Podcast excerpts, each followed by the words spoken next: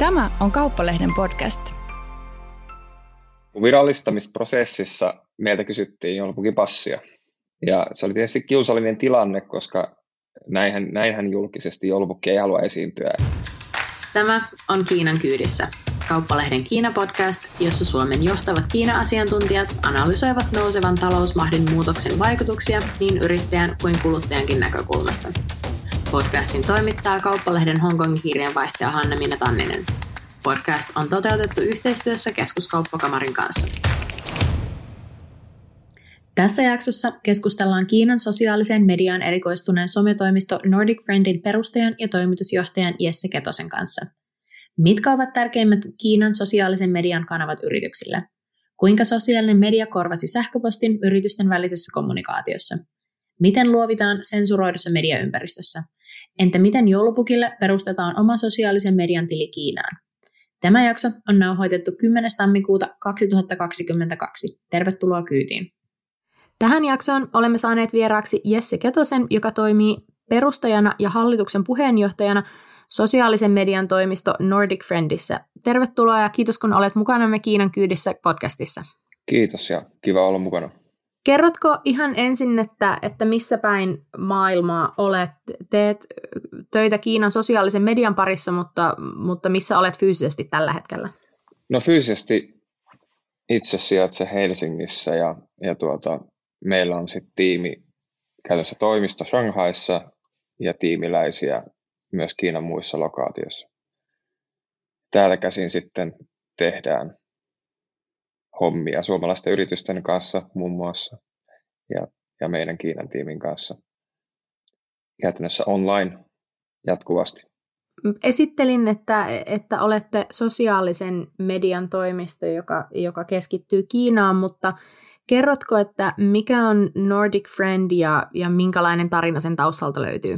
Joo, eli tuossa 2016 perustettiin, eli viime joulukuussa tuli itse asiassa viisi vuotta täyteen. Ja, ja alkutarina näin lyhyesti sanottuna juontuu siihen aikaan, kun Suomen Lappia lähdettiin viemään Kiinan sosiaaliseen mediaan. Ää, Lapissa oli juuri kuvattu kaksikin kiinalaista TV, isomman kokoluokan TV-tuotantoa ja itse aikaisemmin ää, TV-sarjoja ja, ja tuotantoja ää, markkinoineena tiedostin sen, että, että silloin kun ohjelma tulee TVstä ulos, niin sosiaalinen media räjähtää aiheen ympäriltä. Ja jos et ole silloin brändinä siellä kotiuttamassa sitä huomiota, niin se valuu jo jonnekin muualle. Ja tietysti tästä sitten niin kuin keskusteltiin asiakkaan kanssa ja päätettiin, että perustetaan sosiaalisen median tilit sekä Suomen Lapille että, että sitten Rovaniemelle. Ja samaan aikaan Rovaniemen joulupukki sai oman tilinsä. Ja siitä lähti myöskin sitten Nordic Friendin tarina, koska huomattiin, että, että hei, tällaiselle palvelulle on kysyntää ja ää, samaan aikaan on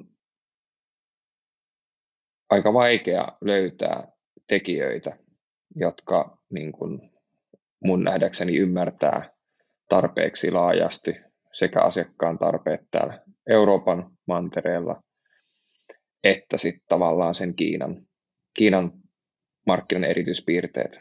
Ja nyt kun sanoit, että perustettiin Suomen Lapille ja, ja Rovaniemelle ja Joulupukille sosiaalisen median tilit, niin kyseessä on siis ki- nimenomaan kiinalaisen sosiaalisen median, eikä perinteiset Facebook tai Instagram tai muuta vastaavaa.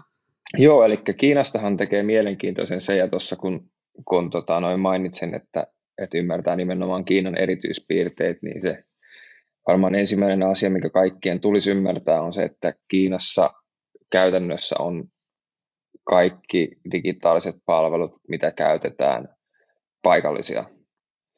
Ja, ja ne paikalliset mediat, sosiaaliset mediat poikkeaa huomattavan paljon sit näistä meidän tuntemista Facebook, Instagram ää, tota, ja vastaavat.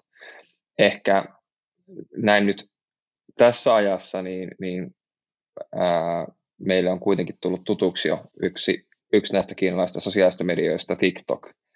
Ja TikTok itse asiassa on Kiinassa ollut jo pidempään, mitä se, mitä se länsimaissa on, ja toimii siellä nimellä Douyin. On itse asiassa irrallinen ja erillinen ekosysteeminsä ja hieman pidemmälle kehittynyt versio TikTokista.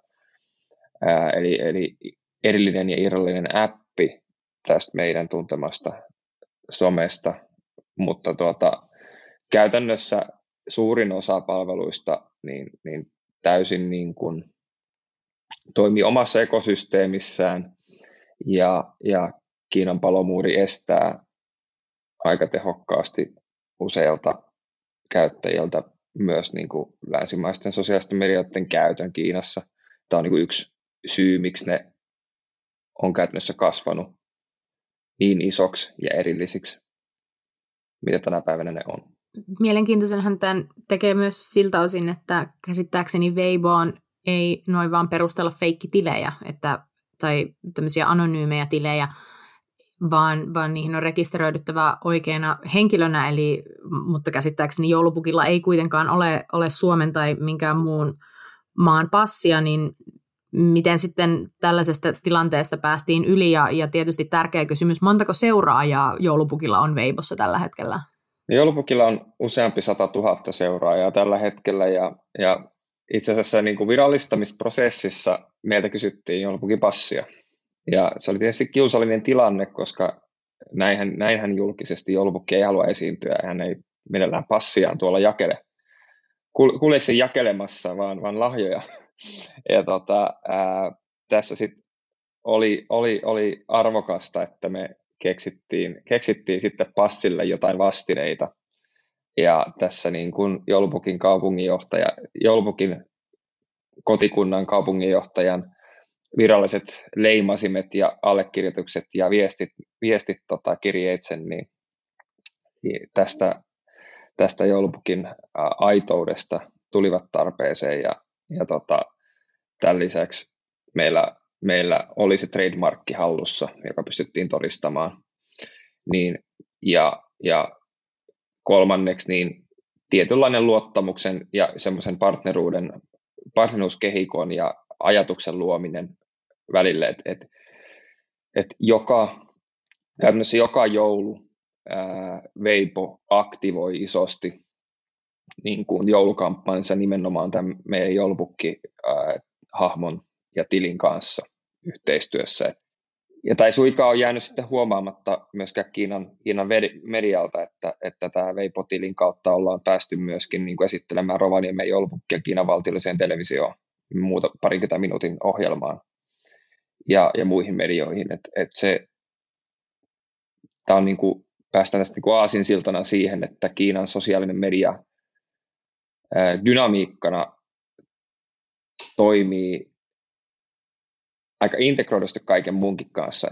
Ei se tietenkään ole mikään uusi juttu, että Twitteristä Instagramista media poimii täällä, täällä myös jotain, mutta siellä ihan aidosti siis niin kuin media lähestyy yrityksiä ja tahoja sosiaalisen median tilien kautta. Eli, eli virallinenkin kommunikaatio usein käydään kaikissa asioissa, saatetaan käyttää sosiaalisessa mediassa, joka saattaa tulla yllätyksenä monille. Ennen kuin mennään esimerkiksi median, mediakanavan valintaan yrityksille tai muille vastaaville, niin käydään ihan nopeasti muutama perusasia läpi Kiinan sosiaalisesta mediasta. Eli mainitsit tuossa, että, että Kiinan, sitä kutsutaan Kiinan suureksi palomuuriksi, näin epävirallisesti niitä Kiinan internetrajoituksia, eli, eli se, että Kiinan internet on tietyllä tavalla ö, suljettu muulta maailmalta, niin jos ö, Weibo vastaa Twitteriä, niin mikä sitten, ja TikTokista on oma kiinalainen versionsa, niin mikä sitten, mikä applikaatio vastaa YouTubea, mikä vastaa Facebookia ja mikä mikä vastaa Instagramia ja mikä vastaa WhatsAppia Kiinassa? Joo, no sanotaanko näin, että YouTubella on ehkä kaikista eniten erilaisia vaihtoehtoisia haastajia, ehkä suorin jopa, jopa nime, nimessä asti, niin, niin kuin suorin vastine on tämmöinen kuin Youku, ja käytännössä toimii täysin samalla logiikalla kuin, kuin YouTube. Sitten jos mennään tuohon ehkä mielenkiintoisempaan kysymykseen, että mikä, mistä itse asiassa löytyy niin kuin Facebookin vastine, mistä löytyy Instagramin vastine, mistä löytyy WhatsAppin vastine, niin nämä kaikki on tiivistynyt jollain tapaa nyt sitten kehityksen myötä WeChatiin. Eli WeChat on tällä hetkellä Kiinan suurin. No voitaisiin sanoa, että sosiaalinen media, mutta, mutta käytännössä se ei ole enää pitkään aikaan ollut vain sosiaalinen media. Et sosiaalinen media koen, että se on niin kuin rajoittava termi enemmänkin tälle kyseiselle kanavalle, joka, jota me kutsutaan niin kuin all, all in one appiksi, appi, josta löytyy kaikki.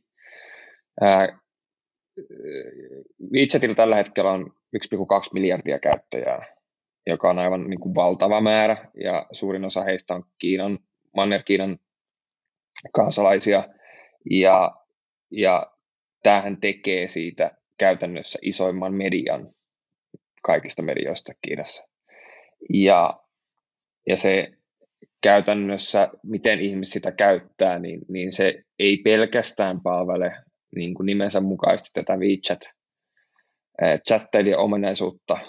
Et WeChat alkoi tämmöisenä WhatsAppin tyylisenä chattiäppinä ja on laajentunut sit siitä niin kuin sosiaalisen median feedeiksi ja, ja niin kuin artikkelimuotoiseksi, blogiartikkelimuotoiseksi alustaksi ja siitä edelleen kehityksen myötä laajentunut tällaiseksi käytännössä niin kuin primääriäpiksi, jota käytät, kun maksat jotain, kun etsit jotain palveluita tai ostat niitä, ää, kun olet kavereiden kanssa minkäänlaisessa yhteydessä tai jaat heille jotain, niin, niin, tota, niin kuin privaattielämässä tai sitten B2B-puolella ää, kollegoiden ja, ja asiakkaiden kanssa, ää, taikka sitten esimerkiksi niin kuin viimeisimpänä nämä ää, mini-programmit, jotka vastaa käytännössä appeja WeChatin sisällä, eli, eli voit käytännössä rakentaa millaisia tahansa toiminnallisuuksia, niin on avannut ovet kehittää WeChatista yrityksille juuri sellaisen ää, alustan kuin he haluavat. Et, et ihmiset pelaa ja viettää aikaa WeChatissa ja, ja käytännössä WeChatista on tullut e, siinä mielessä verkkosivujen korvike myös yrityksille. Eli, eli siinä, missä, siinä missä Suomessa ja länsimaissa käytetään esimerkiksi B2B-bisneksessä tärkeinä markkinointi- ja viestintäkanavina sähköpostia ja verkkosivuja. Ja verkkosivuille ohjataankin liikennettä sitten kätevästi uh, hakukoneesta ja hakukonemarkkinoinnin avulla, niin käytännössä tämä kaikki tapahtuu WeChatin sisällä Kiinassa. Eli Kiinan bisneselämässä sähköposti ei ole läheskään yhtä suosittu viestintäväline, vaan itse asiassa preferoidaan WeChatin käyttöä myös työasioissa. Ja tämä tarkoittaa sitä, että kaikki ne asiat, mitä sähköpostimarkkinoinnilla sähköpostikirjeellä ja kirjeenvaihdossa käydään Kiinan puolella, pitäisi primääristi toteuttaa WeChatin päällä. Ja tämä ei sinänsä ole niin kuin ainoa asia, vaan periaatteessa kaikki, mitä yritykset toteuttaa myös verkkosivuillaan, pitäisi toteuttaa WeChatin sisällä. Eli WeChat on käytännössä yhdistelmä Facebookia, WhatsAppia, Instagramin, Instagramin ja Instagramin tarinoita, verkkokauppaa ja siellä on melkein niin kuin oma applikaatiokauppansa sisällä. Siellä on oma applikaatiokauppansa sisällä, eli, eli se vastaa myös nykyään App Storea, se vastaa sähköpostia, se vastaa verkkosivuja. Eli niin kuin lyhyesti sanottuna kaikkea. Ja jos TikTok oli, oli kuumin trendi tai TikTokia vastaava applikaatio oli kuumin trendi tässä vähän aikaa sitten, niin mistä veikkaat nyt sitten seuraavaa mielenkiintoista applikaatiota? No tota, mä edelleen pidän niin kuin TikTokin Kiinan vastinta Douyinia niin kuin trendiäppinä, eli se kasvaa niin kuin hurjaa vauhtia. Tänä vuonna mentiin 600 miljoonan käyttäjän ää, raja yli. Eli siitä on hyvää vauhtia tulossa se, tai niin kuin toisiksi isoin, niin toisiksi käytetyin alusta.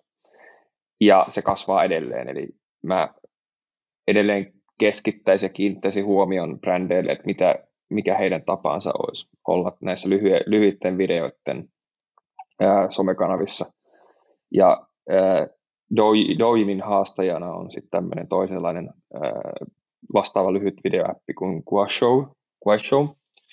Ää, jossa taas sitten kohderyhmän profiili on, on hieman erilainen kuin Doujinissa, mutta muuten toiminnallisuuksiltaan samanlainen. Ja nyt jos palataan tuohon joulupukkiin, niin itse asiassa ää, viime vuoden lopulla vietiin joulupukki myös lyhyt videokanaviin ensimmäistä kertaa ja virallistettiin, virallistettiin hänet myös ne, näissä kanavissa.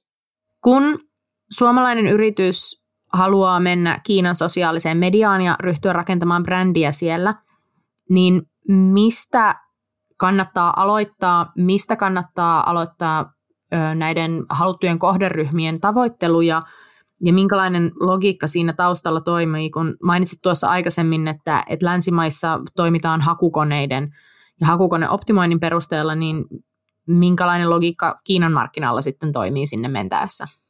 No ensiksi niin kun tulee määritellä se, että missä bisneksessä se kohde, yritys tai brändi on. Eli isoin ero on, on kuitenkin se, että ootko, ootko niin kuluttaja, toimitko kuluttajamarkkinoilla tai yritätkö tavoitella kuluttajia vai sitten yritysostajia ja yrityspäättäjiä. Tämä tietenkin on, on hyvin, hyvin määrittelevä tekijä. Ja sitten taas, kun mennään tarkemmin siihen kohderyhmään, että mikä se kohderyhmän demografia käytännössä tarkempi kohderyhmä, ketä haluat puhutella, mistä se löytyy. Mutta riippumatta kohderyhmästä, kuten tuossa aikaisemmin mainitsin, niin WeChat on se kanava, josta löytyy lähestulkoon kaikki. Se ei kuitenkaan tarkoita, että WeChat olisi välttämättä kaikista tehokkain kanava jo, jonkun niis kuluttajakohderyhmän tavoittamiseen.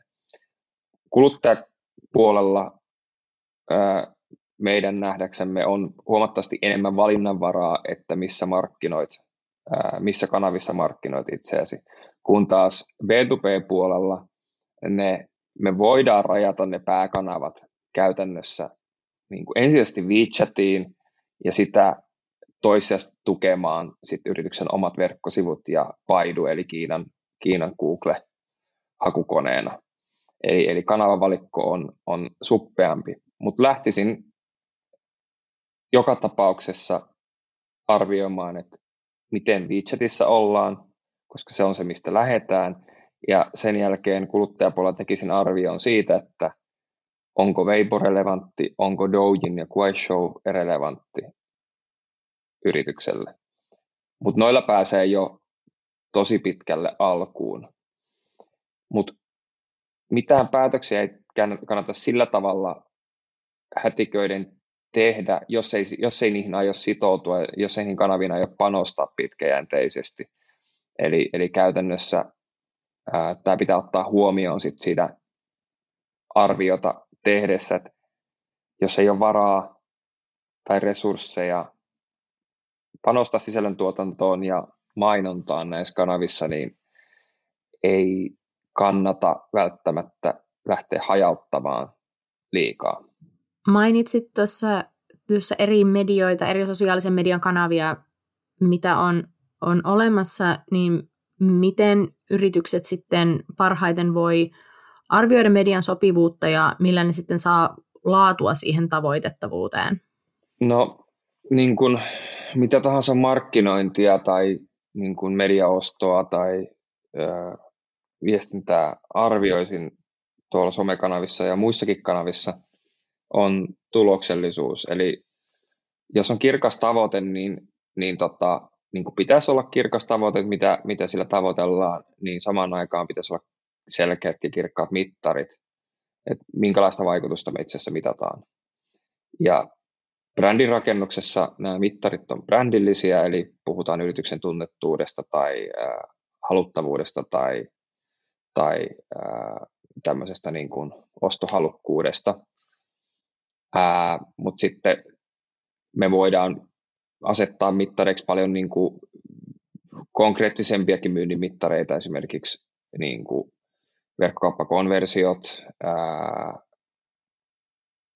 myynti ylipäätään, ää, sisään tulleenten liidien määrä ja niiden kehittyminen pipelineissa ja onko ne johtaneet kauppaan. Eli, eli pyritään träkkäämään myöskin se, että mistä ne liidit on tullut ja miksi.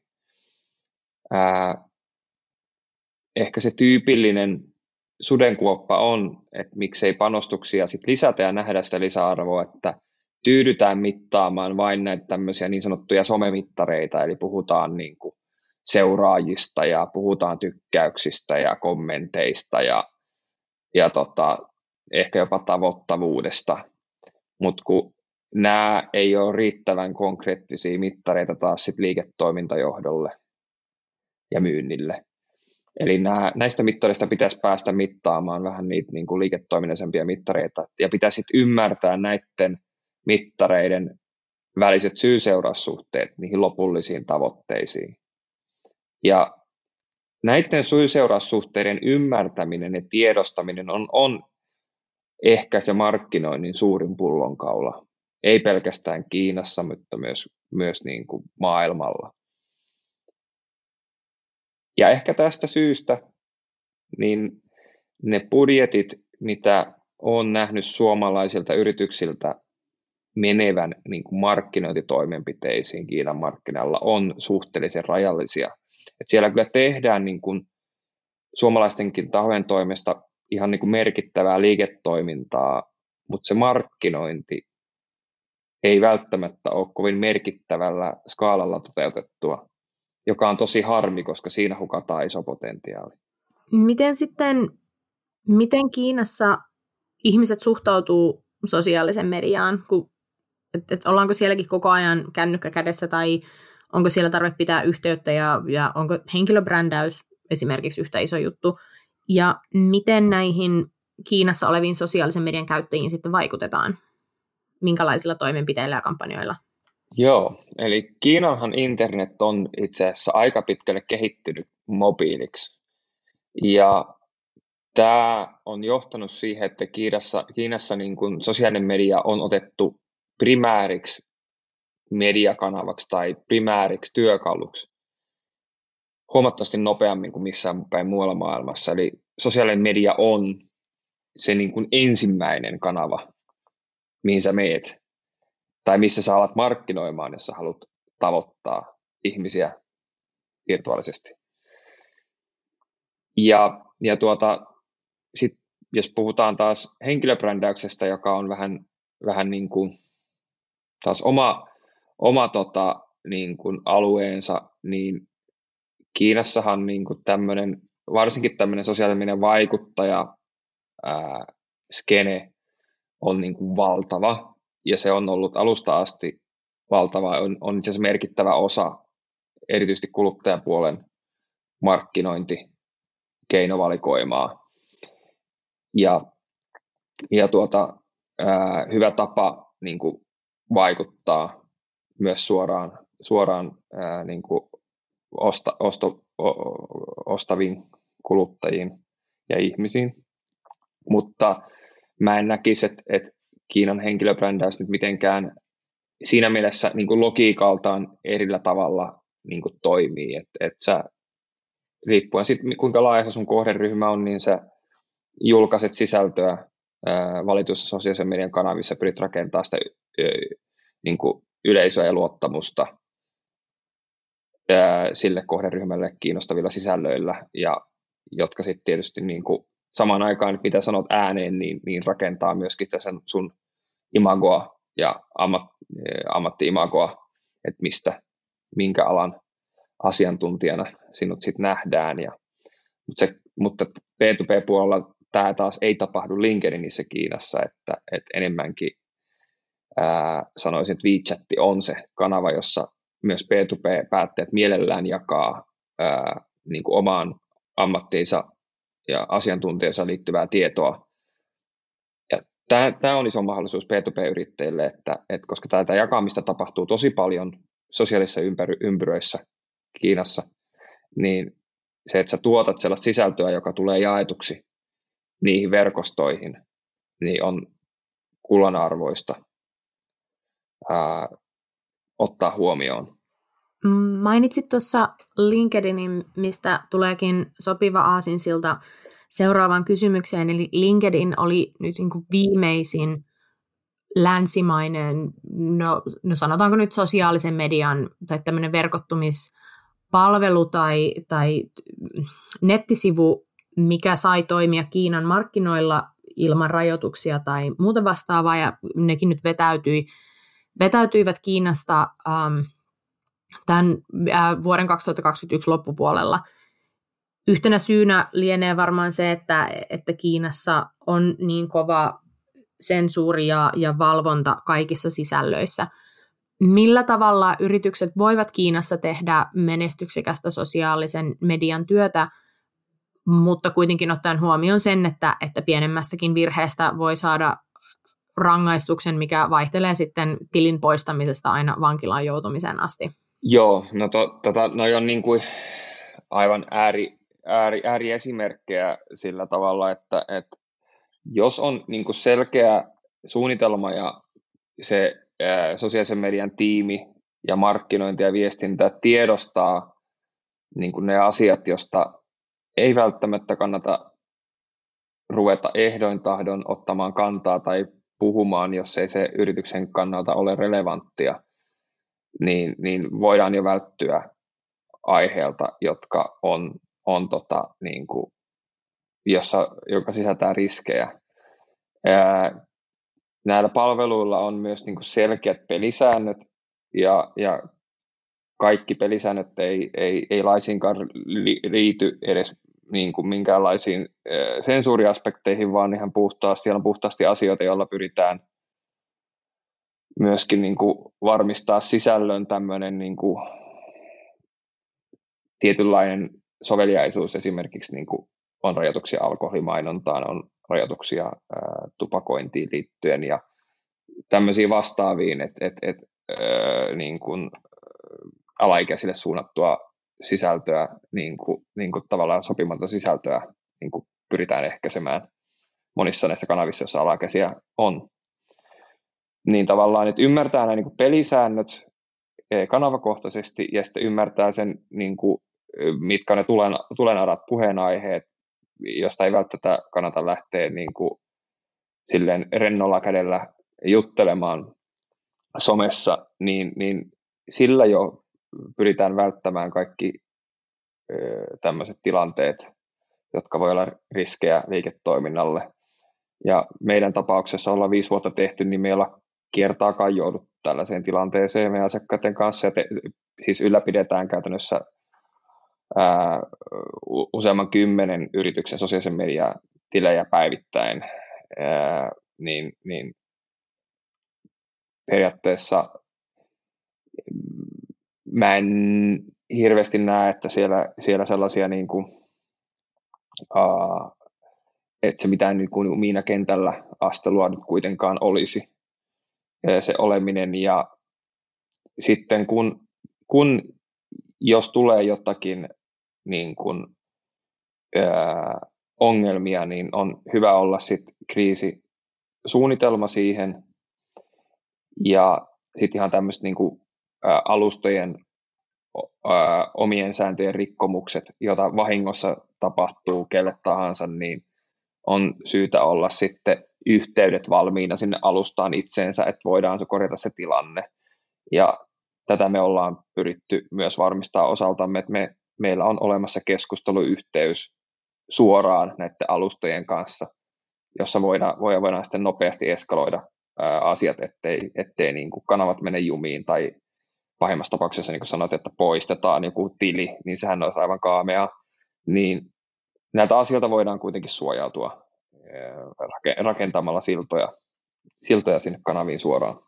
Monta kertaa on, on huomannut, että, että joku asia on keksitty Kiinan sosiaalisen median ympäristössä ja se on sitten muutama vuoden päästä vasta tullut länsimaiden sosiaaliseen mediaan, niin kerrotko tähän loppuun vielä kolme trendiä Kiinan sosiaalisesta mediasta, joiden arvioit ähm, laskeutuvan länsimaiseen sosiaaliseen mediaan seuraavan, sanotaanko vaikka vuoden aikana?